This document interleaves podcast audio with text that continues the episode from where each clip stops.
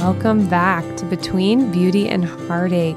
I'm your host, Chassie Anders. If you are in a hard place right now, you are in the right place, my friend.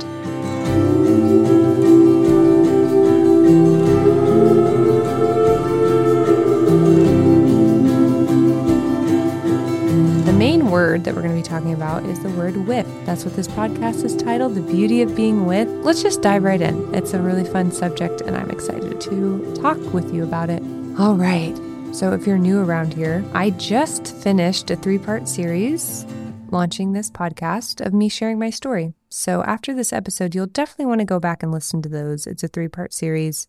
I think it'll help you understand a little bit more about um, where we're going to be going in this podcast, who I am, help you to get to know me a little bit more. Now that I've shared my story, I really think that it was important to, before we get into like the nitty gritty of hard things like trauma, pain, sorrow, grief, how to move through those things, how to know if you have unresolved trauma, that kind of thing.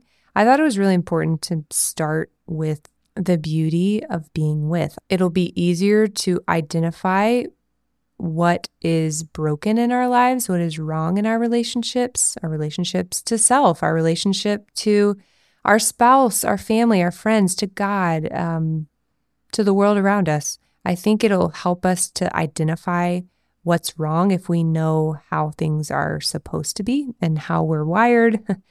and I really have been surprised over the recent years just how much I have meditated on the word with. It's kind of crazy. It's such a small little word, but I think it has it's had a very big impact on my life. Obviously, I'm I'm a Christian and one time somebody asked me, you know, if you if you could talk about or summarize the Bible in one word, what would it be? And I really think that's my word. I think I would use and choose the word with. That's one of Christ's names is Emmanuel, which means God with us. Um, I read a book called The Epic of Eden. And in that book, she really helps you understand a little bit more about the culture that Jesus was born into a patriarchal society, a tribal society helps us understand a little bit more of what that culture is like because it's hard for us as modern day people in the West to really get some of the language and some of the things that God was communicating with the people he was writing to at the time, right? So she helps people understand that a little bit more. I think she also just has helped me just understand the Bible a, a, little bit more. God made us, He made the world. It was perfect. We were in right relationship with God, ourselves, each other, and the world around us. And then, you know, this thing called sin, right, entered into the picture. Um, and whether you believe that story or not, maybe you're listening and you're not a Christian, I think we all can agree that there are things in the world that are wrong and we don't really know how to make sense of suffering. We're not in right relationship with self. We don't have a, a, correct view of God, the world around us, and we don't have right relationships with the people closest to us sometimes.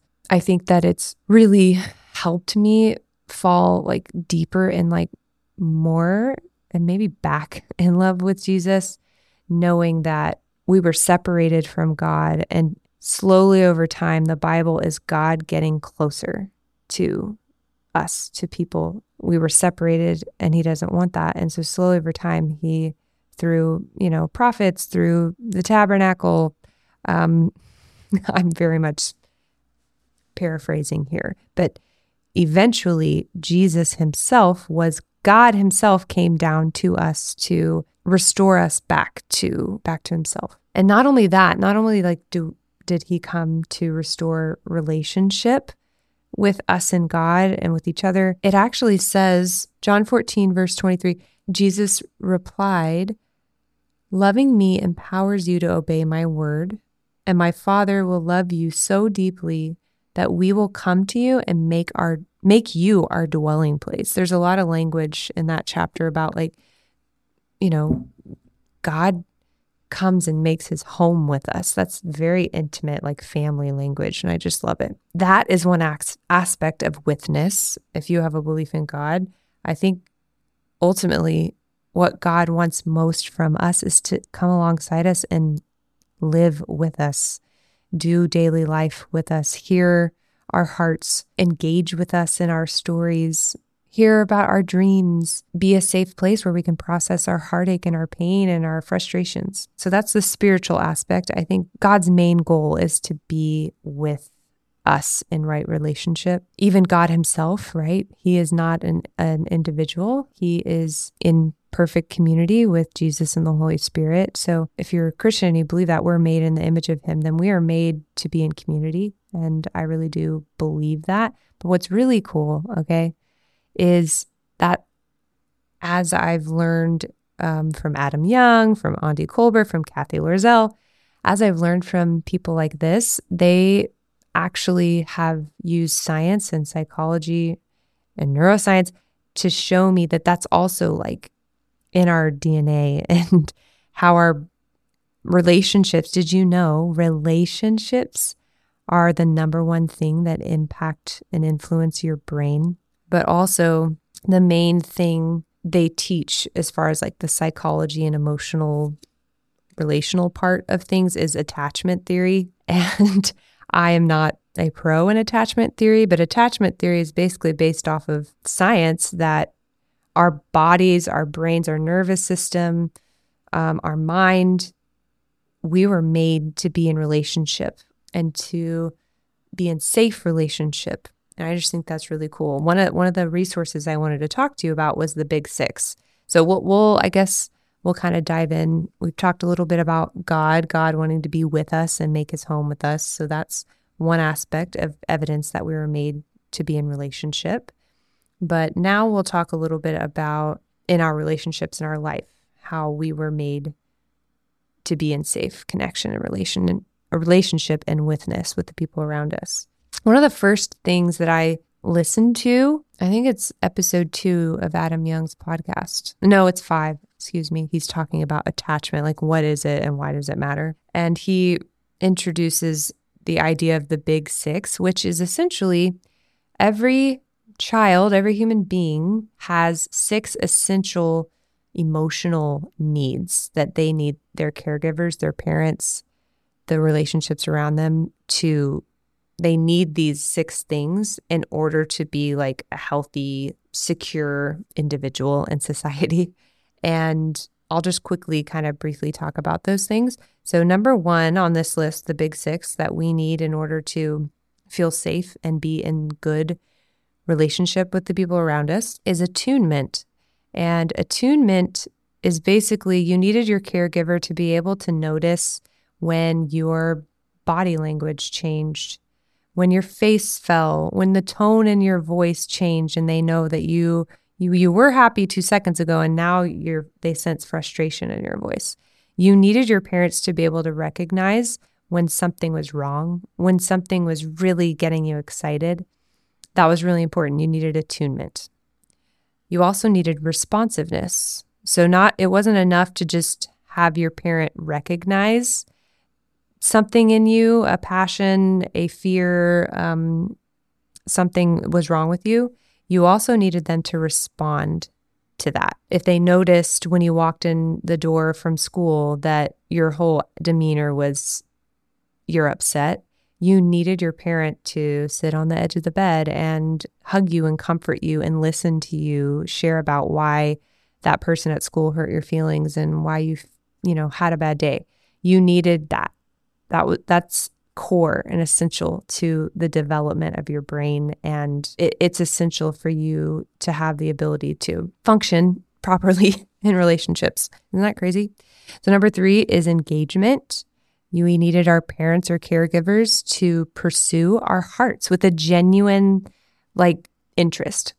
So, for example, if you were really in love with, I don't know, volleyball or drawing when you were young, you needed your caregiver to be able to like see that and help cultivate an, an environment where that was uh, nurtured. You really needed that engagement from your caregiver. You also needed to learn how to regulate your affect. So, affect regulation we'll talk a lot about, and that is actually the number one symptom that helped me recognize that I had unresolved trauma. I have struggled I can remember like since a very young age with controlling my affect. I, I couldn't. I would get very easily stressed out, very easily upset, and flip up into a 10, um, flip up into hyper arousal. Um, if that you're not, what is, what are you talking about? Don't worry. We'll explain that later on. So basically, your, your affect is your body's way that it moves through stress. It is essentially how like your body responds to like threat or trauma. So it's you going into like a survival mode. You can do one of two things. There's there's like a scale, 1 to 10. You can flip up into hyper arousal or you can shut down into hypo arousal. And when you are in either hypo or hyper arousal, you are no longer online. Your prefrontal cortex is no longer online, and you cannot make rational decisions the basically the core of who you are is not able to come to the phone right now. Survival mode Chassie is here. so you really needed to know how to, when you were freaked out or really stressed out and flipped up, come down. You needed your parent to teach you how to do that. Or if you were really shut down, you needed your parent to bring you back up to, which is the middle of that spectrum is five or six, which would be a regulated, calm state Okay. So you really needed that. That is very, very important to being able to function daily properly. Okay. I did not have that ability and I am very much seeing a lot of change in this. I'm I'm excited to t- share more about that with you guys later. Okay, number five is you needed to be able to have negative, quote unquote, negative emotions in your household growing up. So you needed to know that if you got angry, if you got sad, if you were frustrated, you needed to be able to essentially express that. And not only did you need to know that that was welcome, you also needed to know that there wouldn't be any consequences relationally with your mom or dad or your caregiver if you did that. And then number six is basically your parents needed to own and admit fault or own their failures or admit fault, admit fault and repair when some sort of rupture in your relationship with them happened. You needed to know that mommy's mad at me right now, but it's okay. Like, we'll work it out. Like, you needed to know that even though she was mad, she was going to come and apologize and comfort you and explain the situation and make repair. So that's the big six attunement, responsiveness, engagement, affect regulation. You needed to be able to regulate your affect. You needed to be allowed to have negative emotions. And you needed parents who were mature enough to admit their fault and make repair with you in their relationship. The reason that I'm bringing that up is because it's going to help you know what you needed, what you should have gotten from your early caregivers. This was the thing that helped me recognize that I actually have, I come from a history of unresolved trauma. And the big six, right? No parent is perfect.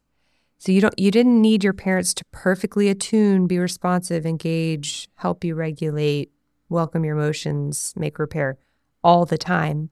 You needed them to score about a 50. You needed them to do that about 50% of the time or more. And if your parents did, then you had a health you developed a healthy, secure attachment with your caregivers, which then set you up to have healthy attachment with your future later on in life relationships. If you didn't get your big six needs met often enough, so basically, if your parents did that 50% or less of the time, that actually, it's not just like, oh, you know, on an emotional level, you don't have the ability to be in relationships or that's just really hard. There's actual like physical ways that impacted the development of your brain potentially. So if a child didn't get those big six needs met enough, they could go on to develop what is called developmental trauma. I won't even try to explain that. I will let you listen to Adam Young's episode. He'll explain that in more detail. And I'll share again, my resources page will allow you to go into these places where really smart people talk about these things and explain them better than me. But I remember listening to that and it helped me realize wow, yeah, I don't know if I got those needs met often enough. Now we're going to talk a little bit about like more like on a neurobiological level, which means physically in your brain, how relationships impact you. Okay. So we've talked about God, how our relationship with Him, we were made, and how it impacts us, how we were made in relationship. We've talked about actual relationships emotionally, what we need.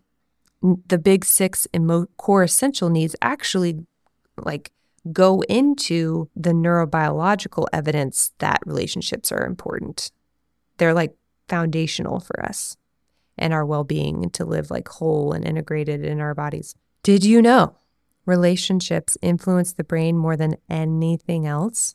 Yeah, more than anything else, like more than exercise, nutrition, drugs, meditation, or even your religious experiences.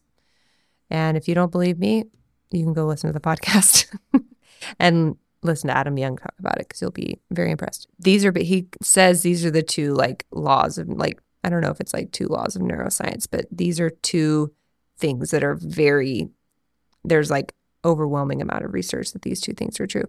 So, number one, relationships influence the brain more than anything. And number two, your earliest life experiences and relationships have a much more influ- influence on the development of your brain than later on in life experiences. So, with putting those two together, Adam Young basically summarizes your earliest relationships with your primary caregivers has had the most shaping power on your actual physical brain. I know that kind of is like, okay, well, that's helpful, but I don't know what my life was like when I was a baby, when I was young. Like, yeah, your first years of life, your first year of life is arguably the most influential time of your life. And your brain grows at like a very intense rate that first year and also in the few first years of your life. And I can remember being like, well, I don't really know what it was like when I was one because I was one. I was a baby, I was a newborn. I don't know what that was like. And one of the major things he suggests is well, you can start by what is your relationship with your mom or dad like now? What is your relationship with your primary caregiver now? Are they able to give you the big six needs now? And if they're not now, then it's very likely that they weren't able to when you were young. And again, that's not to shame or condemn mom or dad. They have their reasons. Um, in my family, especially, like I come from a family of generational trauma. So, like, I'm, I understand why I wasn't able to get certain needs met. And I'm not condemning my mom and dad for that. I actually think I'm honoring them and honoring myself by naming these things as true and being able to work through them. I'm I'm also honoring I'm honoring myself in that, of course, but I'm also hopefully honoring my future children one day by doing this work and hopefully not repeating some of the things that have been passed down to me and that my grandparents passed down to my parents, those kinds of things.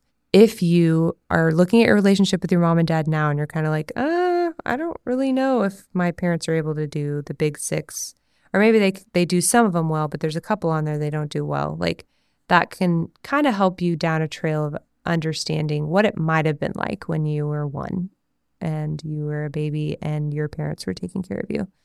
Like for me, when I was one, when I was a newborn, my mom already had three other children. She had, yeah, like a four year old, a five or six year old, and a seven year old. And she worked, and my dad worked.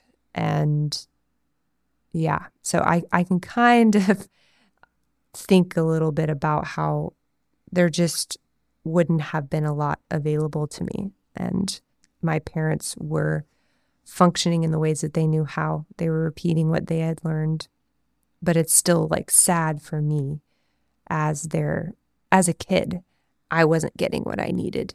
So, to summarize, so far we have talked a little bit about our relationship with God, the importance of our primary caregivers and our relationships with them and how they our relationships with them actually shape our brain literally. They also shape the way we relate with the people around us later on in life.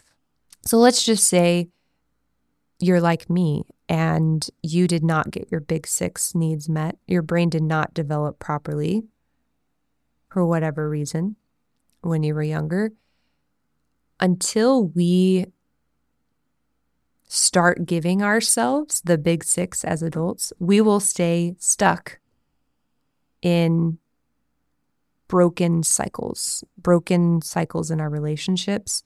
But it's not just like emotionally, there's also like literal physical reasons why you might be stuck. And until you start giving yourself the big six and care and safety, that that's essentially what I think the big six is, is relational relational safety. Until we experience that, our body is going to stay in a state of survival mode because things weren't safe when we were young. Things, maybe your home environment was really not good. Maybe um, you have a very toxic, abusive relationship with your mom or dad. Maybe one of your parents was an alcoholic. Maybe one of your parents had a mental health disorder. Maybe one of your parents was even sick and not able to provide you. There's a lot of reasons why we might not have gotten those those needs, and we don't have to dwell on how horrible our parents are. That's not what this is about.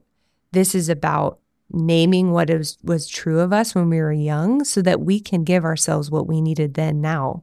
And the more and more we do that, the more and more we build safety in our body, which will help actual broken neural pathways in our brain connect, which will help us regulate our affect, move through stressful things, stay with ourselves, be present, essentially healing. The more we'll be able to heal. So we've talked about God, we've talked about Adam Young's The Big Six, some of the neuroscience rules and laws that shape our brain, relationships shape our brain more than anything. But I want to take a little bit of time to switch gears and talk. So we've talked about our relationship with God, our relationship with our primary caregivers and others. And now we're going to talk about our relationship with ourself. This is a really very important one for you, but it is it's what stood out the most to me is what does my relationship with myself look like? In Aundi Kolber's book Try Softer, she talks a lot about the importance of knowing your story. I'm going to talk to you right now a little bit of the importance of knowing your story. Um, your your story. The, these are paraphrase. I'm paraphrasing things from her book. Your story is the neurobiological framework through which we you experience your life. It's a compilation of your events, sensations, and relationships, and they affect how we see the world. They shape our brain, our body, and our nervous system. When we grow up in homes where things are not safe. So maybe they're not safe relationally. Maybe they're not safe physically. For whatever reason, we don't have safety as kids. Our brain learns to scan for danger and threat. And that carries on with us in our adult life. So if that threat hasn't been repaired, it's actually happening to you now. Your your body, no matter what your brain knows, like you can tell yourself, I'm fine, minimize your experiences, or even tell yourself, I'm safe right now. But if your body hasn't experienced an embodied experience of safety, it feels like there's a threat happening to it now. That's where triggers come from. You you might not really understand what's happening, but your body knows the truth and your body cannot lie and it's communicating to you. But we don't always, I did not have the resources to pay attention to my body. I, I was quite literally living disconnected from my body, from my story. That's what survival mode does. You're in constant states of fight, flight, freeze, or fawn. But there's really good news. Even if that is true of you, it's been true of my story. I've had many, many years of my life they they feel like they were taken and stolen from me. I've been engaging my story now for about a year. Um, I've gotten to a place where I'm more accepting of my story, but it took me a really long time to even be kind of okay with what is true about my story. Maybe you know that your story is really harmful and abusive and chaotic. Maybe you know you didn't grow up in a safe household. Maybe you had major neglect, like the presence of caregivers wasn't even available to you a lot of the time. The good news is we can learn to be with ourselves now. We can learn how to give ourselves the big six now. We can learn how to live within, Aundi calls it our window of tolerance. So we can learn how to get out of like survival mode in our brain and our bodies. The more we know our story, the more we're able to recognize when younger parts of our, ourselves are activated. And basically, trauma isn't necessarily the event itself, although there are traumatic events that happen to people. Like it, it is the event, but the thing that ends up becoming stored up trauma in someone's body.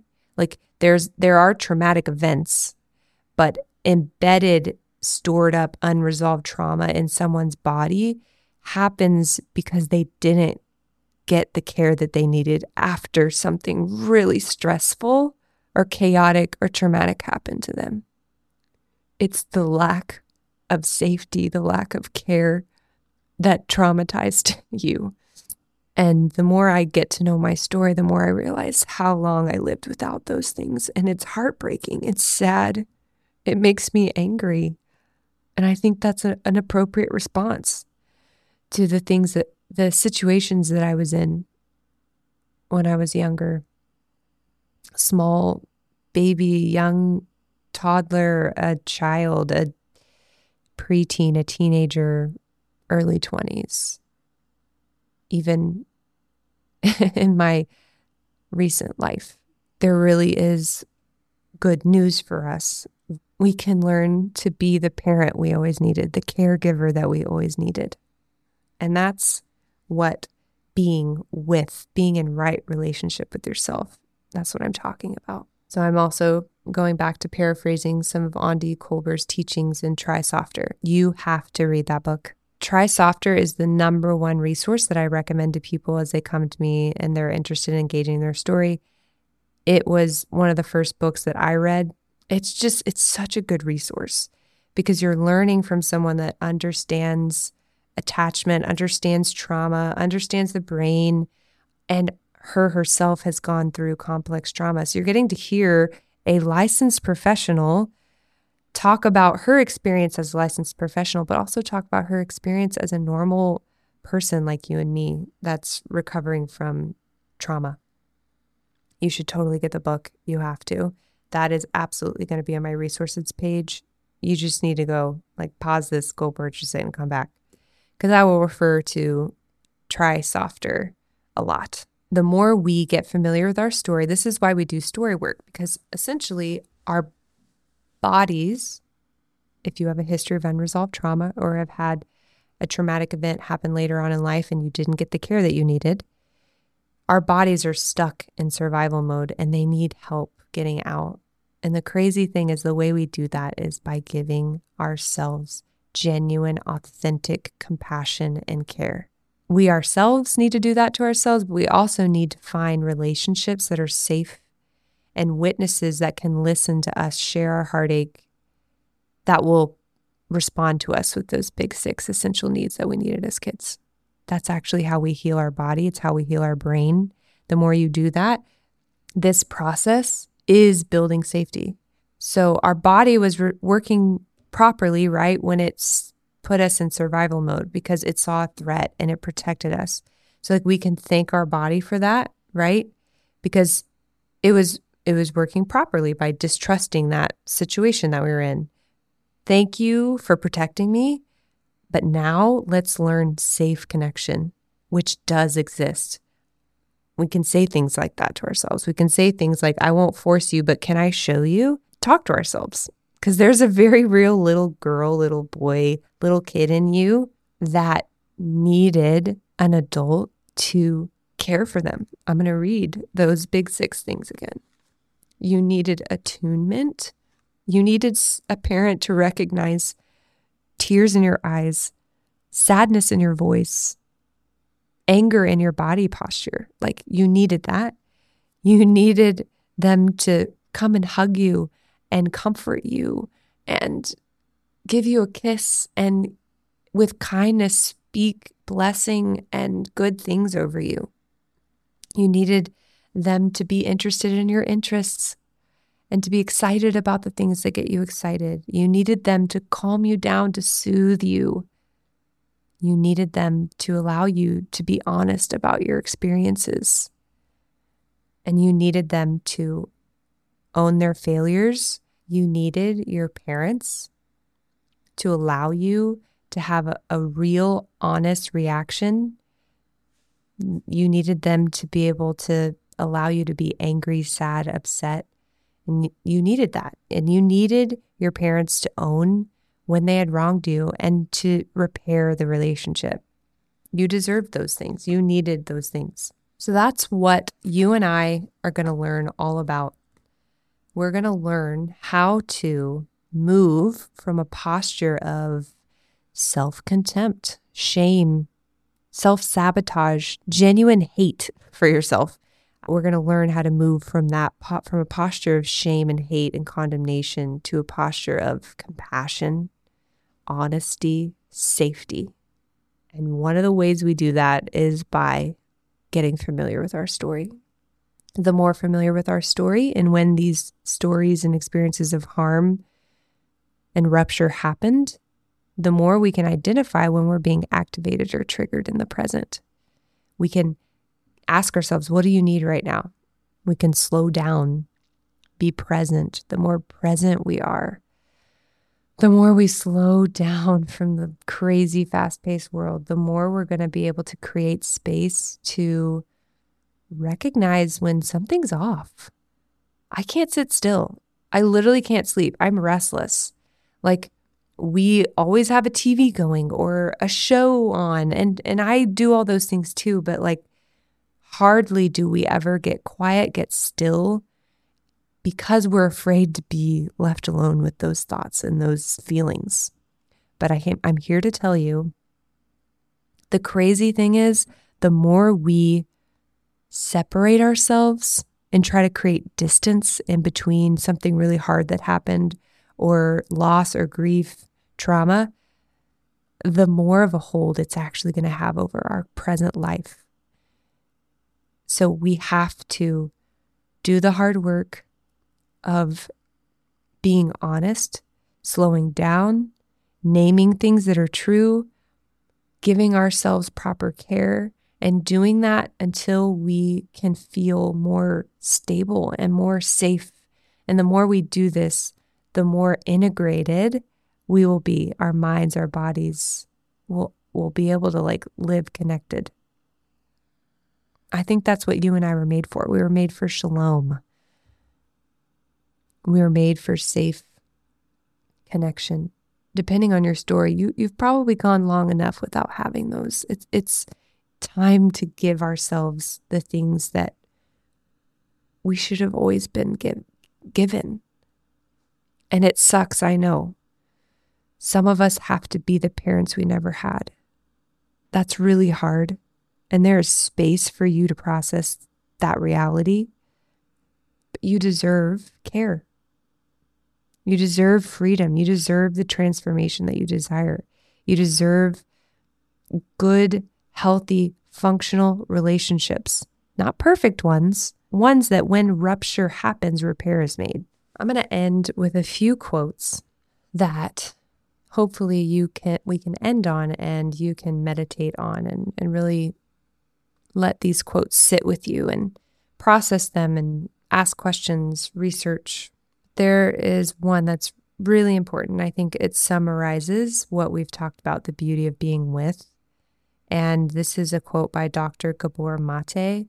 And he is a trauma expert addiction expert, child development expert that helps people move out of survival mode. He helps them heal. And he says this safety is not the absence of threat, it is the presence of connection. That couldn't be more true of my experiences so far.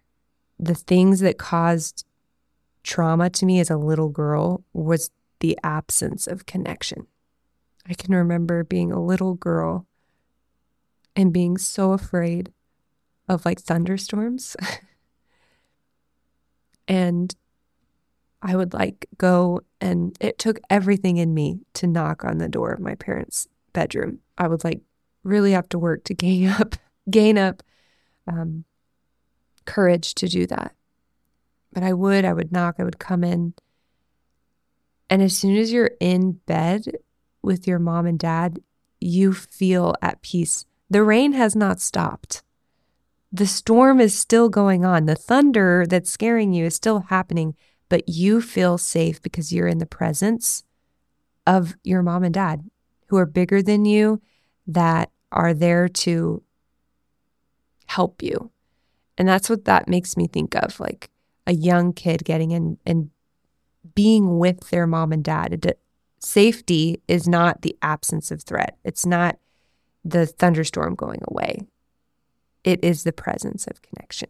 And then here's another one that I think also sums up what we're talking about, right? With this is from Adam Young, The Place We Find Ourselves. Uh, this is from episode 16.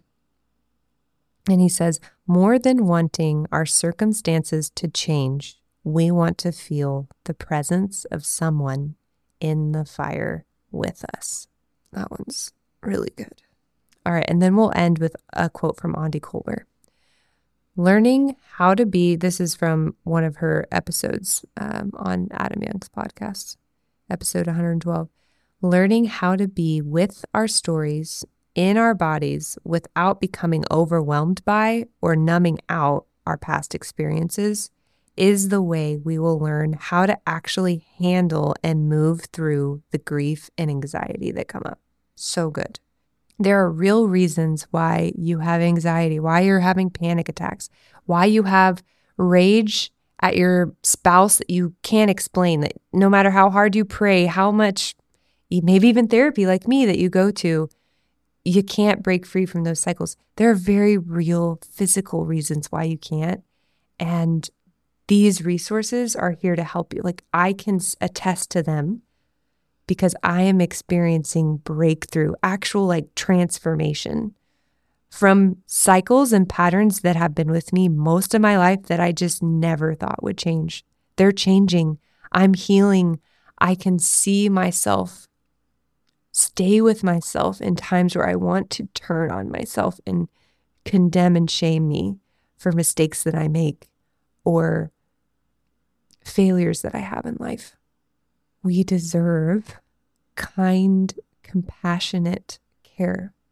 We deserve to be spoken to with tender kindness and gentleness. We deserve to be held in our worst moments. That's actually what we need in those moments. We need connection. We need care. We need a presence. We need a person holding us, being with us. All right, that wraps it up. I wanted to thank you for listening to this episode. I hope you learned something, and I hope that you can take away at least getting curious of what would it look like for me to offer my self-care? What do I need? Do I need to find a therapist, a trauma informed therapist? Am I relating with some of the things Chassie's talking about? And I feel like I've done therapy, I pray, I go to church, I do all these things, but I'm not seeing breakthrough. If you relate with some of the things and you don't know if you got the big six needs met from your primary caregivers, you probably should look into a trauma informed therapist. Maybe that seems like a big step, I would encourage you to get the book Try Softer and read someone else talk about their story of recovering from trauma. You can try and find a group of other people. Maybe you're grieving. Try to find a group of other people grieving. Find a space that is safe, that you feel people are listening to you genuinely, and there's space for you to be honest. So maybe that's a close friend that you've just always loved talking to, or maybe it's a, group of other people in your city who are dealing with the loss of a loved one. Those are three potentially helpful resources. Even you listening to this podcast, you can be proud of yourself because you are taking steps into learning what you need to learn. You are taking the necessary steps to getting the healing that you deserve. Make sure to tune in next episode. You're not going to want to miss it.